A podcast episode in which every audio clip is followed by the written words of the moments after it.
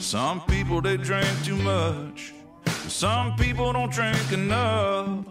Some Hey, welcome to Lucky Guys Coctology. Um, we're at the Cub Content Studios, as you can see, see behind me. We're part of the Pull Tab Sports Network. Today, um, we're going to talk about the spirits at Lucky Guys Distillery. We're going to get a little nerdy. So, if you don't want to get deep into the science of how we make the products that we make, um, this one might not be for you, but I think you can learn something. So, I hope you'll take a listen.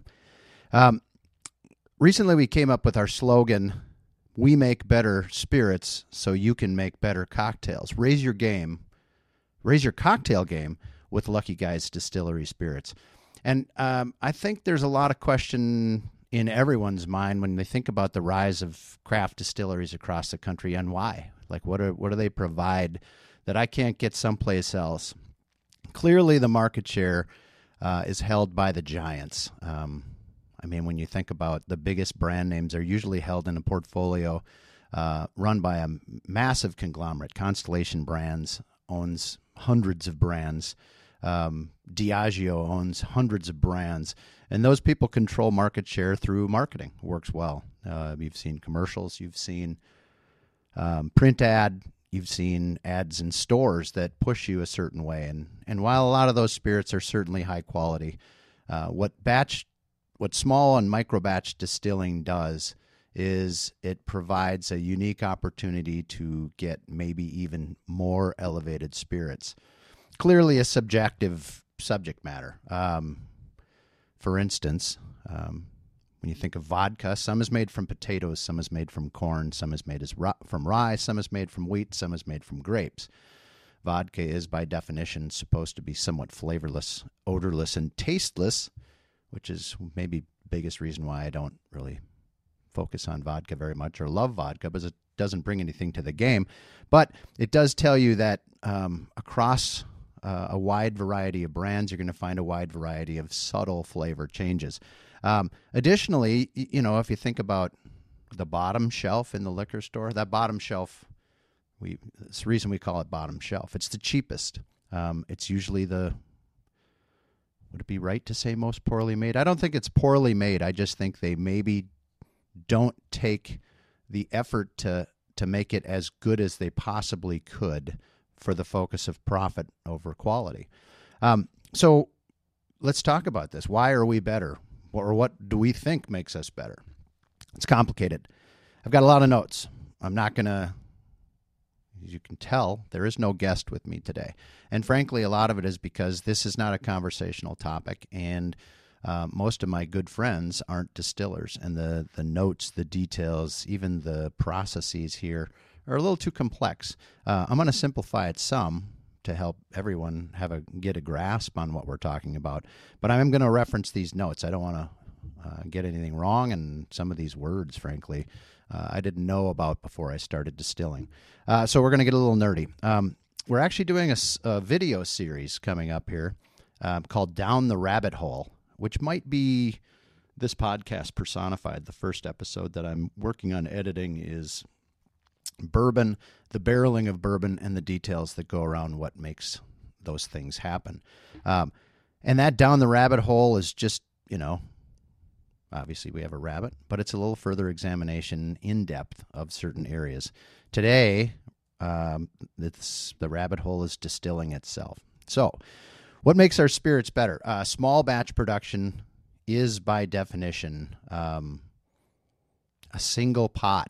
Uh, we've got a 1,200 gallon mash tun that we use uh, to make our spirits, and I don't even fill it all the way. I fill about four to 500 gallons at a time. So that small batch means that if the grain in one 500 gallon batch uh, was from 2023 and then 2024 we get another batch those could be different yields different sugar contents different water contents um, which affect the weight and you could end up with slightly different variations in flavors. So small batch production alone makes the spirits at least more unique. Um, we'll get into why they're better. Uh, the one very obvious one is a hands-on approach. Uh, i'm the only distiller in our uh, distillery currently. Uh, I, I don't use the word master distiller. I think that term gets tossed around really loosely, and frankly, there's no class where you go get master distiller. I think it's a matter of time, and I was surprised to sort of realize that I've been distilling since 2018, and so we're coming up on six years of distillation. But the hands on approach of a master distiller means that um, I'm involved in every step of the process. And I can tell you that when you're running a distillation column, there is no bell that goes off that says change. There is no alarm that rings that says it's time to start collecting different parts of the run. Uh, it all just boils down to me walking by and doing significant checks, whether it's a proof check, a taste check, a temperature check. Um, so that hands on approach matters. Ingredients, as I mentioned, um, while we're very focused, we try and be hyper focused on local ingredients. Our farmer is in New Richmond, Wisconsin. Um, and Roosmar Farms provides us with all of our corn, rye, and wheat, with the exception of some corn that my wife's family is raising, and that's going to be um, part of the second spirit, the Fighting Sisters bourbon. You can see I brought our original bourbon uh, because it wouldn't be a podcast if we weren't tasting the product. And uh, we want to stay local. Um, you know, you can't get peppercorns raised in St. Croix County. So peppercorns come from an herb company, either Monterey Herb or San Francisco Herb, because those are global sources, and there maybe maybe it's less important uh, to be local.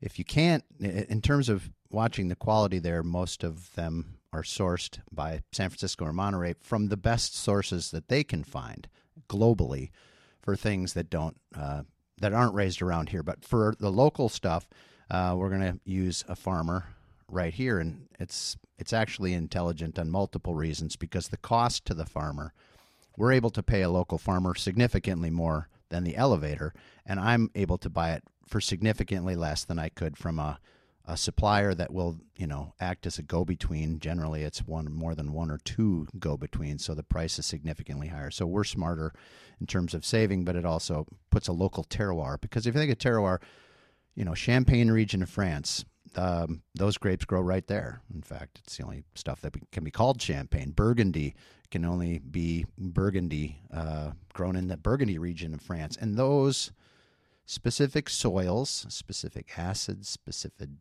you know, basic, um, whether it's mineral content, all of that will affect the grape. The same way those things affect the grains. Um, so using local introduces a terroir of the local, um, the local product or local climate, ground, environment. So all of those things matter as well. Uh, we're also very focused on trying to stay as natural as we can. Um, our most recent product, Sinful Cinnamon Whiskey, which is taken off extremely well. It's much better than uh, other cinnamon whiskeys out there. I don't even really want to consider Fireball a cinnamon whiskey since it's not whiskey, but um, that Sinful whiskey uses only natural ingredients cinnamon stick, Thai chili peppers, sugar, and corn whiskey. I think that's one of the reasons why people love it. They think it's cleaner. Um, the people who've tried it, even the ladies who say they don't like whiskey, say it's a more approachable product. I think that's because we're using all natural products. So that's another reason, natural and local. And the one that I think I maybe I'll dwell on too much, uh, but creativity. Um, you know, back in the lab, I call it the lab. It's basically the area of the distillery where I keep all of the botanicals, all of the fruit peel, all the spices. Um, I'm constantly trying new things, uh, whether it's an herbal liqueur for this winter, uh, whether it's cherry bitters, which we made for the first time. Um, those creations and the ability to make things on a smaller scale, that nimble um, ability to be nimble, I think, is uh, beneficial to the quality of the product and the end result. So that's probably the biggest four things that make better. Now, we're going to dig into distillation. Um, and I mentioned no bell, no alarm. And uh, once you get past that subjectivity of whether or not you agree with me that small batch distilleries can be better than large mass produced, um, we're going to get into why there is science. My son Charlie is going to come and be a distiller with me next year when he graduates uh, from Concordia with a degree in chemistry, and he's going to know a lot more about the chemistry than I am. I'm just a sales guy. But the art of the matter, you know, you've got science, and then you've got the hands on approach, and that's really where the art meets the science. Um, So we're going to dig into a little bit of that. Uh, one thing I will say uh, large distilleries will have a more consistent product than a small batch. Um, part of that, if you think about just the grain product, when I store whiskey, I might get to 150 gallons of whiskey before I bottle it.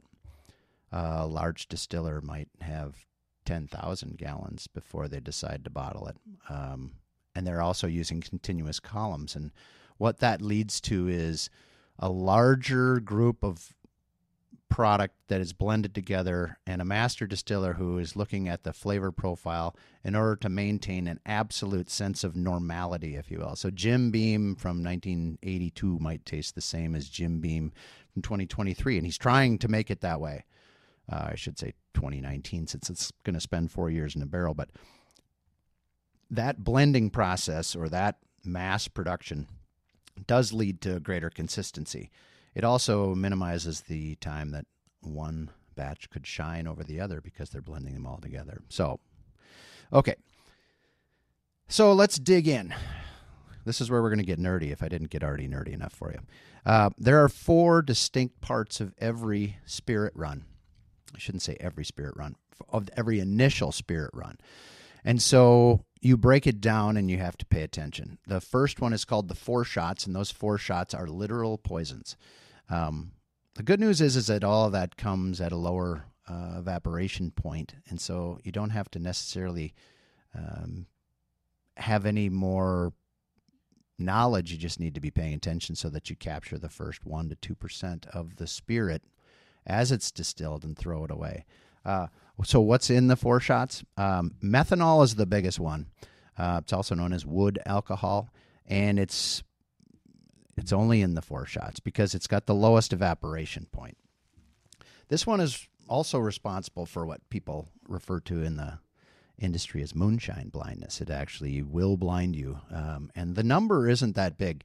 Um, if you had pure methanol, 100 milliliters, which is a shot and a half, would would do damage. Uh, and so it's extremely important that that gets removed. But with the lowest evaporation point, again, as long as you take the first one to two percent and throw it away, or um, you know use it for something else, stainless steel cleaner or some sort of cleaning fluid disinfectant, you'll be fine. Um, and that's what we do. Um, as we get further here, uh, you'll find out that we actually throw away most of the heads as well, and um, that means I'm so far past anything that would be poisonous. But the other things that happen in uh, heads and foreshots are acetone. Uh, ladies will know this as fingernail polish remover, and it's a very solvent. You know, the smell is powerful. Uh, when you get into the the right part of the run, whether it's with uh, um, whiskey, bourbon, brandy, vodka, or gin, the center part of the run or the hearts really smell nice and clean.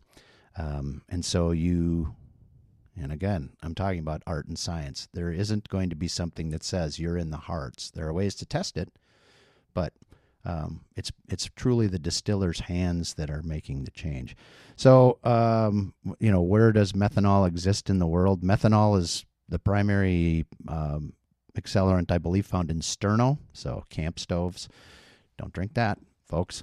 Um, and it's killed thousands over history because there are a great number of people who are either making, you know, trying to make alcohol at home, and they don't know this. Um, but it's primarily in um, countries that are less well established in terms of taking care of this. So, uh, India, I think, when I was doing my research, has the greatest number of accidents, but you know, billions of people and uh, um, a democratic environment. Those people are going to take chances. And unfortunately, in a lot of cases, it hasn't worked out. Um, I talked about acetone, propanol, or isopropanol. Uh, those that usually comes a little later, but there will be trace amounts in the heads. Butane or butanol, it's another one. Um, these types of and the proof when you when you start taking off foreshots and heads, there'll be it's it's a high proof. Uh, when you're talking about a whiskey run where we're trying to capture um, ethanol under 160 proof, the foreshots and heads will be as high as 180. It's very brief, and then it'll quickly fall. And so you're paying attention to both proof temperature and time. I tend not to taste the first um, gallon or two out of a 500 gallon run because I know it's nothing good in there. Um, and then you'll also have something called fusel alcohols or higher alcohols. Um, you know, they have obviously very unique names. Usually they're concentrated in the heads, and so we don't worry too much about um, how they're going to affect the flavor because, as I'm about to mention, I throw the heads away. The things that are in heads only, uh, one of them is called ethyl acetate, um, and it's similar to acetone, if I'm not mistaken, but they taste um, sort of fruity, but they still have that solvent smell, um, a little flavor there as well. Um, I tend to find these sort of f- taste like saccharin or aspartame or fake sugar. Uh, and that usually is the defining factor for me to know whether I'm in the heads or have moved into the hearts. Um, when you think about the science involved in distillation, uh, we bring that 500 gallons up to temp. And um, as I mentioned, evaporation points, um, those temperatures will tell us where we're at in terms of a rough uh, a rough estimate, and then you'll use taste and proof um, to determine where you're at. Uh, it gets a little it gets a little tighter, uh, but uh, when you think of evaporation points for um, wood, uh, the methanol, wood alcohol, and al- acetone, they're both under 150 degrees. You won't get any alcohol until over 170 and so that very first run when you're ticking up you might be at 160 165 degrees and it starts spitting out fluid. It's all garbage. You don't want anything to do with that. Um, um, once you get past that and you get into the ethanol that's when you're going to start to pay significant attention um, so that's that's the heads uh, hearts are the most important part of the run it's going to represent about 40% of the overall content of a spirit. So if you have um, 400 gallons or 450 gallons of 15% alcohol, that implies that you've got about 60 to 70 gallons of spirit in there. You have to extract it, obviously, and with control, that's how you extract that. But of that 60 to 70 gallons, 25 to 30 will be good enough to go into a barrel for aging. The rest of it either needs further re- re- uh, refinement or needs to be thrown away. So before we dig into the hearts, though, we're going to hear a word from Duke Cannon. Uh, I have still have most of my hair. Sorry to my friends who uh, have lost theirs. It's just not something I've ever had to deal with. I know it's a, it's a cross that I have to bear. But uh, when your hair is a weapon, you need Duke Cannon. So let's take a few words uh, from them. Jake Middleton here, Director of Hair and Hygiene for the Minnesota Wild. How did I get this important role with the team, you ask? I'd like to think it was because of hard work, but the truth is, I run hot. Yep, I'm a sweater. In my role as Director of Hair and Hygiene, I'm sort of like a player coach. Let me pull out the grease board here. Well, it's not actually a grease board, because there is nothing dirty about Duke Cannon. How do I help the guys stay squeaky clean? Helpful reminders. It's simple. Tarps off, Duke Cannon on. Say it with me. Tarps off, Duke Cannon on. Tarps off, Duke Cannon on. Pick the scent that suits you. Sawtooth. Thick body wash. Extra thick. And my favorite, Midnight Swim. Tarps off, Duke Cannon on. Duke Cannon. Work harder, smell better. Okay, we're back. Um, we're going to dig into the hearts now. Um, and the first thing is like, how do you know you're in the hearts? Hearts are the most important part. Don't screw this up, Whitehead. So, what defines it? Okay, so the first one that we do is we'll take a Glencairn glass, like this one that I'm using to sample my own spirits. Mm. And we will we'll capture some of that uh, hearts as it comes out of what is known as the parrot. It's the little, basically, the spot that the whiskey runs out of. When you're moonshining, of course, remember, all spirit is clear because what you've done is you've taken whatever, you've turned it into a vapor, and through a series of distillations, whether it's uh, a single pot still, like is traditionally used in Irish whiskey, Um, a combination still, which is what I use, which has a pot still, a whiskey helmet, uh, a secondary column, or if you're using a continuous column, like say O'Shaughnessy uses uh, for their um, clear spirits, or someone like um, Jim Beam uses a, I think it's like 75 feet tall, uh, uh, continuous column for all of their whiskey. Uh, it will sort of, you know, move up the ladder, if you will, in terms of purity. And so you might start with 15% alcohol. My combination still makes hearts that are all in about the 150 proof range. So we we multiply that purity by five times 15 to 75 75 times 2 that's how you proof things. 75% alcohol is 150 proof. So the hearts are going to try and um, like i said it's 40% of the run. So you, you capture some of that clear spirit in a glass like this. If you add water and swirl it around it will immediately go back to clear. Um, that's the easiest way to tell if you're in the hearts. If you're still in the heads, it'll kind of look a little oily because there are some of those compounds, uh, with fusel oils being one of them, that still just make it look a little smeary inside. Later on, when you get into the tails, it'll start to look uh, maybe like the water's a little cloudy or a little dirty. And that is primarily both oils and water being added. But in the hearts, when you add that water, it will immediately clear back up. But but way more importantly here, and again, art and science, is the taste of that whiskey. Now, I started in Oakdale, Minnesota, making this stuff, and I had a little 30 gallon still. And that little 30 gallon still is extremely predictable, but it's also um, less efficient than the 500 gallon still that we've got. Part of that is that secondary column that we have, but part of it is that anytime you're making um, alcohol at uh, scale, it changes slightly. And what it means when you're using a larger still is that your heart's run will be longer because of the quantity that's in the pot. That doesn't mean that the quality of the spirit will inherently be better because it's bigger, but uh, in this case, for me, it has. When corn whiskey comes out, it is sweet. Um, and part of that is derived from the fact that trace sugars and carbohydrates come across in distillation. Trace. Um, you know, you, sugar doesn't vaporize um, the same way alcohol and water do, so it's not truly coming across. But you'll have some trace, and you know that's one of the reasons we love bourbon is because it has all of that sugar from the corn, uh, which is for sure the one of the highest sugar content grains that are used. Um, but what else is in the hearts? Like I, I mean, we, we we put them in the barrel, and bourbon has specific requirements. I might as well touch on them.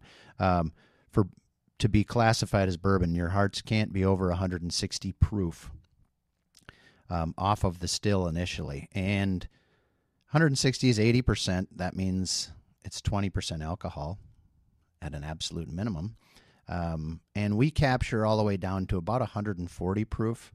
Um, you know, it's again different equipment, different distillers. Every every single spirit will be different across the small batch world and even across the larger batch world. But but what derives um, the flavor profile is going to be a, a, a, multitude of different things, even even in um, the same as I mentioned, corn from year to year is different. Now, this is what it's not pure ethanol, but it's ethanol.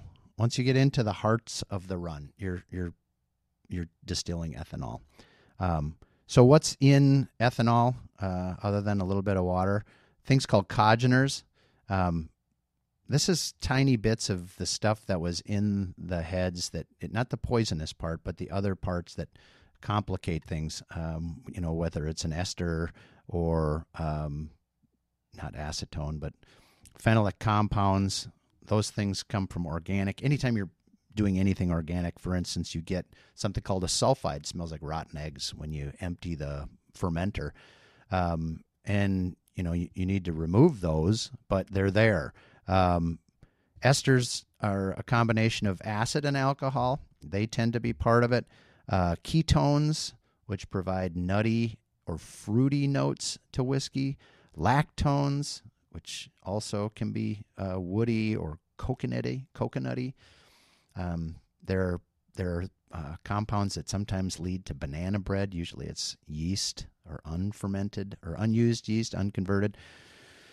And then I mentioned traced uh, the water because it has to come across. Now, again, art. I'm, I'm sorry if I'm beating a dead horse here, but every single distiller will put they have a spot where they cut from heads to hearts, and they have a spot where they cut from hearts to tails. They might even vary them based on taste. I certainly do, where you are surprised you're getting more heads than than you used to or than you normally do, but but it still tastes like good corn whiskey. Um, like jokingly, there are a lot of people who ask me on the tour, well, you can't possibly be tasting alcohol every single day. Well, yes, I can. Every time I'm making it, I have to be tasting it. It's the only way you can do quality control. Uh, and when you're about to put, you know, 30 gallons or 50 gallons of whiskey into a $500 barrel and put it someplace else to store for three to four years, you better have it right going in there. At least you better think you have it right.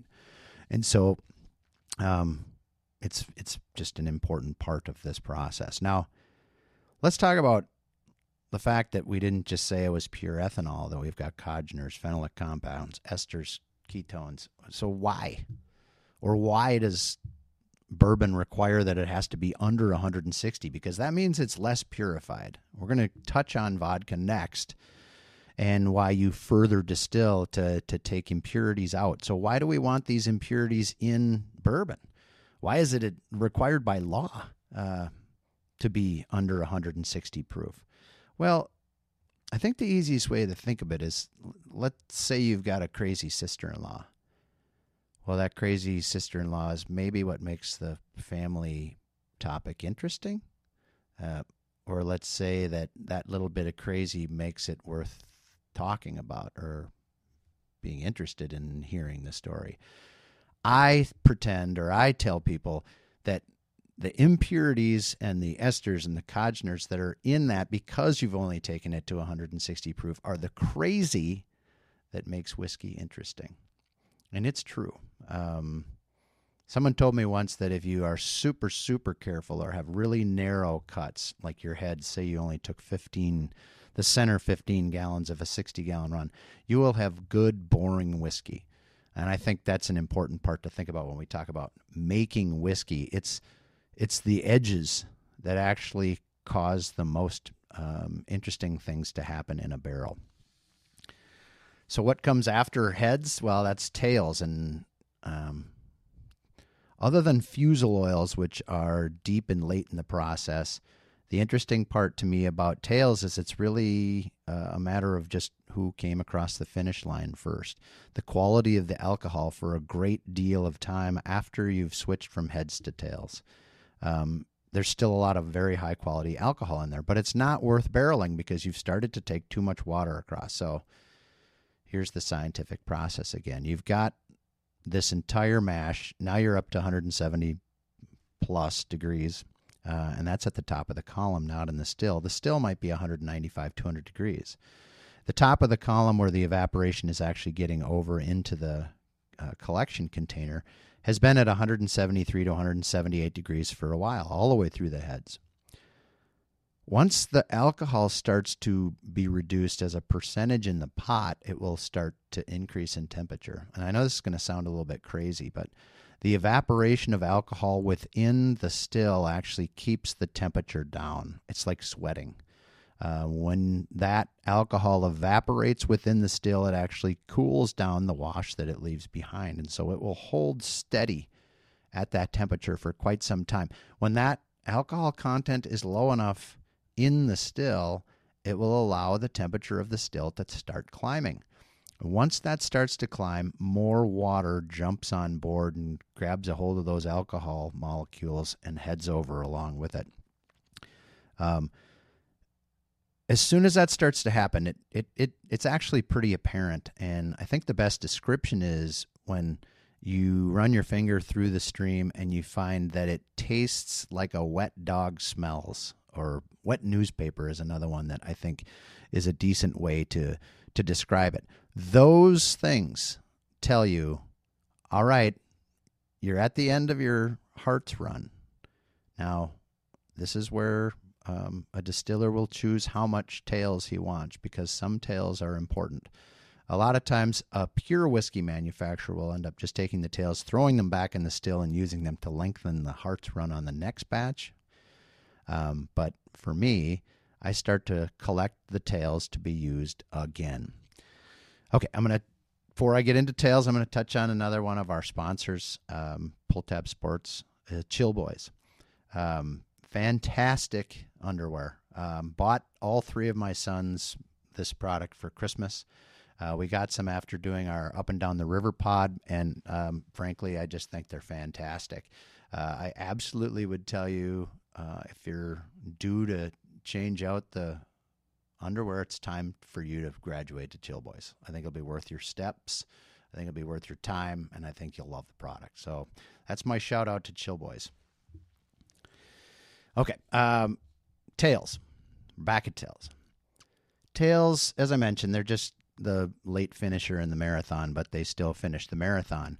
Um, and I should I, I, should stop and say this is really only for bourbon, whiskey, rye, uh, brandy. This is a first distillation thing because now that we've taken the foreshots out, the next time we run it, whether it's vodka, which is next for me, or further down the line, and it's gin or ouzo or um, something else, those foreshots are already removed. So you're not going to get foreshots anymore. Sometimes you'll have some leftover heads and you have to collect them again. And luckily, they have that. Um, that flavor profile, that fake sugar that allows me to know when I'm done with the heads, even in further runs. But um, for whiskey, you uh, absolutely you you know all the that first run with anything organic, you've taken the foreshots out. Um, so the next step when we talk about this is the manufacturing of neutral spirit or vodka. Uh, neutral is got its name whether it's grain neutral spirit, which of course is what we have since we manufacture from grain. Fruit neutral spirit is what you'd have if it were from grapes, um, brandy based, or potatoes is going to be a grain. I think they call that a grain. Maybe they call it vegetable neutral spirits. I've never checked on that, to be honest. But that neutral just means that you've taken out the flavor, uh, you've taken out the odor, you've taken out um, that profile. And so, you know, but as I mentioned before, like I can tell the difference between Tito's and um, Belvedere. And so some of that spirit's essence is going to find its way. But when we're making neutral, what you're doing is you're taking spirit and you're taking it all the way up to 190 plus proof. 190 proof is obviously 95% alcohol, which means it's still 5% water. Um, and in science, there's something called an azeotrope. And what that means specifically to vodka is when you get to 192 proof or 96% alcohol, it will literally start absorbing water from the air to keep itself from going higher than that. So, outside of a vacuum, so outside of a lab space, you're not going to make anything higher really than 190 proof uh, alcohol. That 190 proof alcohol has just been purified. If you think about it, you're removing all impurities. You're taking whatever leftover uh, ketones, all those things. You're taking those out. Um, removing those things is what vodka is all about, but it also gives you a building base for every spirit that you're going to make after. So how does that happen? How do you take it so much higher than um, than in a single or in the combination pot still I mentioned that we're using to make brandy or bourbon or rye or um, any other whiskey? it's all about levels of distillation. You've probably seen, um, whether it's on a bottle or on a box or on an ad, four times distilled, ten times distilled, seven times distilled. Some of that is some of that is marketing, um, and I say that because a pot still is capable of one to two distillations. Uh, the copper itself, the um, vapor is going to condense on the inside of that copper still and run back down into the still. That's a distillation. That is literally what distillation means evaporation and condensation. So if your pot still is designed in such a way like mine is, where the pot still has a distillation and then it has a whiskey helmet which has a distillation, because anytime you move uh, a large mass of hot air from a small space into a big space, it's going to cool. So that is a distillation. And there's something at the top called a lyne arm, which um, actually forces it into a smaller space. That forcing of a smaller space, there's pressure that, not real pressure, but uh, minor pressure that causes it to condense on the outside of that lyne arm that goes back in. So we're at three distillations right now. We haven't even left the pot. The fourth, fifth, sixth, seventh, and eighth distillations comes in the forms of the five plates in the secondary column. Now, would you call that bourbon eight times distilled? No, you shouldn't. But it is, technically. Um, but uh, vodka requires 20 windows of distillation. So when someone says 10, di- 10 times distilled, I think it would be a massive waste of time to distill something the entire length of the process 10 times and sell it for 9 bucks a bottle. So I don't think that's happening. So I think there's some marketing in there. With the 20 windows of distillation, there are ways to get there. We have 17 windows on our vodka still, but we also pack the entire column in the beginning with copper mesh. And copper mesh, there's a mathematical equation for how many pounds of copper mesh you need to require three windows of distillation. So a, a little bit of is um, even science at a point where I'm not smart enough to explain it. But I do know that it's real. And without those uh, windows, without all that copper mesh, I was able to achieve about 185 proof. And with uh, copper mesh, I'm able to get 191. So it's important. Um, if you look at uh, the column itself, it looks like a gigantic flute. All these little windows look like the buttons uh, that you'd press. Um, and it's frankly a beautiful piece of machinery. But inside each one, there's a copper plate. It's called a cap and bubble plate that allow vapor to pass up through it, and they'll capture liquid on the floor of the plate. If there's enough liquid, it'll run through small holes on the bubbles down to the next level and down to the next level and down to the next level. So when you start making vodka, the first thing you do is you load the column, is what it's called. And that really is running the distillation with the, uh, it's called a dephlegmator. It's, think of it as a, uh, a radiator at the top. You're running cold, cold water through it so that steam never gets through. So you're not even trying to distill, you're trying to purify or get every one of those plates in that column to have a little bit of liquid. Because liquid on its own is a distillation. As vapor passes through liquid, it automatically wants to distill unless it's very high and very hot, or very high proof and warmer than the water, and then it'll move up another plate and another plate, and so forth. And so the bottom plate will be the lowest proof and the highest temperature, and the top plate in the column will be the lowest temperature and the highest proof. And then eventually, when you get that column loaded to the point where you're happy, and I tend to run it for several hours, you'll close that dephlegmator at the very top and start to allow steam to go over into the condenser and you capture.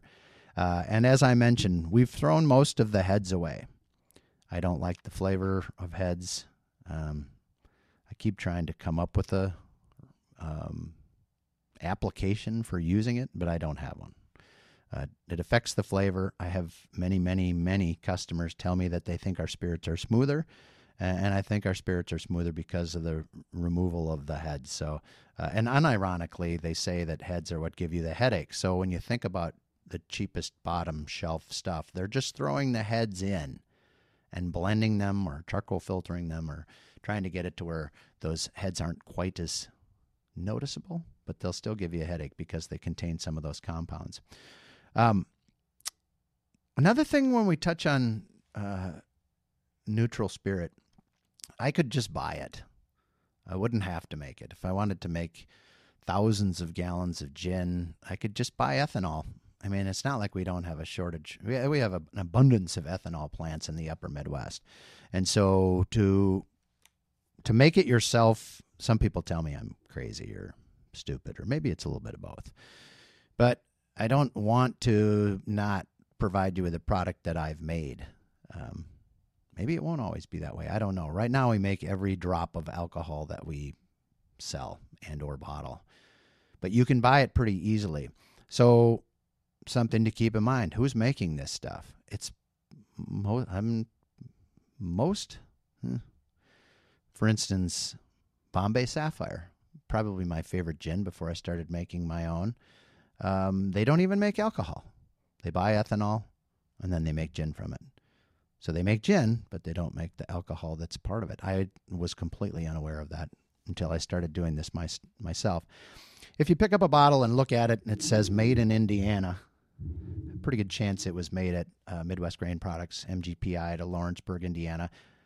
It's probably the largest industrial distillery in the world, and they're very good at it. I'm not trying to tell you they don't make good product. I'm just trying to tell you that if it says it was made in Indiana, the people you're buying it from might not have made it at all. If that's important to you, then know that. If it's not important to you and you love it, then go. I'm not going to yuck anybody's yums. It's we're all in. I'm trying to. The whole reason of doing this was to make people happy, to make things better, to make you like what you're drinking. Okay, so we've touched on now we've touched on grain neutral spirit or fruit neutral or vegetable neutral. I don't think that's a vegetable neutral, but so we've eliminated um, a good number of the impurities, uh, a good number of the flavors, good number of the aromas that that came from the grain. Um, as I mentioned, I think a trace you can always taste. Like Tito's is definitely a sweeter vodka, and Belvedere is definitely a rye vodka. You can taste those things, but we've we've eliminated almost all of them. There's one further step that most people do when they're making neutral, and they will charcoal filter it. And I don't mean uh, you know charcoal like you use in your grill, but essentially it's the same thing. It's carbon, activated carbon, and activated carbon. Like go to Google sometime and look this up. The surface area of a gram of activated carbon is it's a, little bit mind blowing.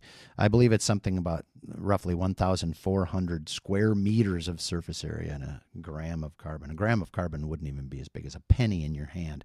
That's how porous it is. And so when you force that liquid through activated carbon, it will remove another level of impurities, solids, anything left over, specifically fatty acids that sometimes sneak across when you've broken that uh, all the way to the end. But um, I've seen activated carbon take the color out of whiskey. I mean, come on, that's that's amazing to me.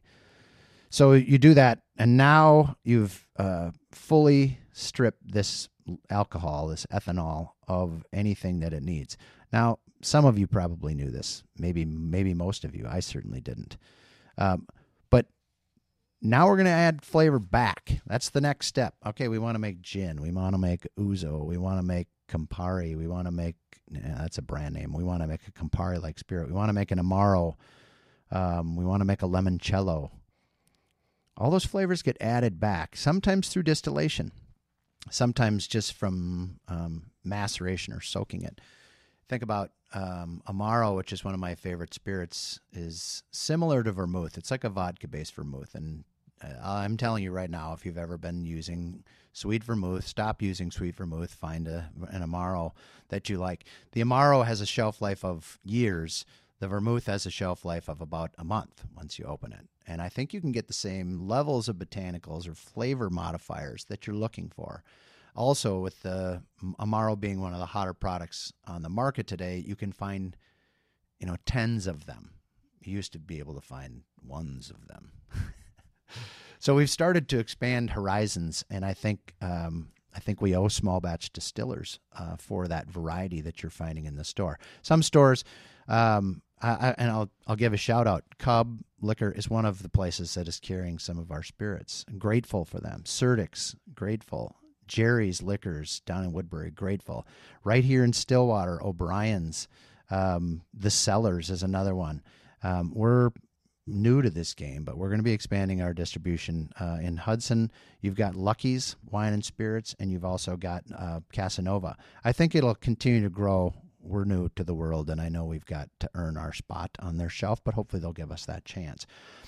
Um, but so when you start to make gin, when you start to make ouzo, when you start to make these others, you're going to take that base and you're going to either soak it.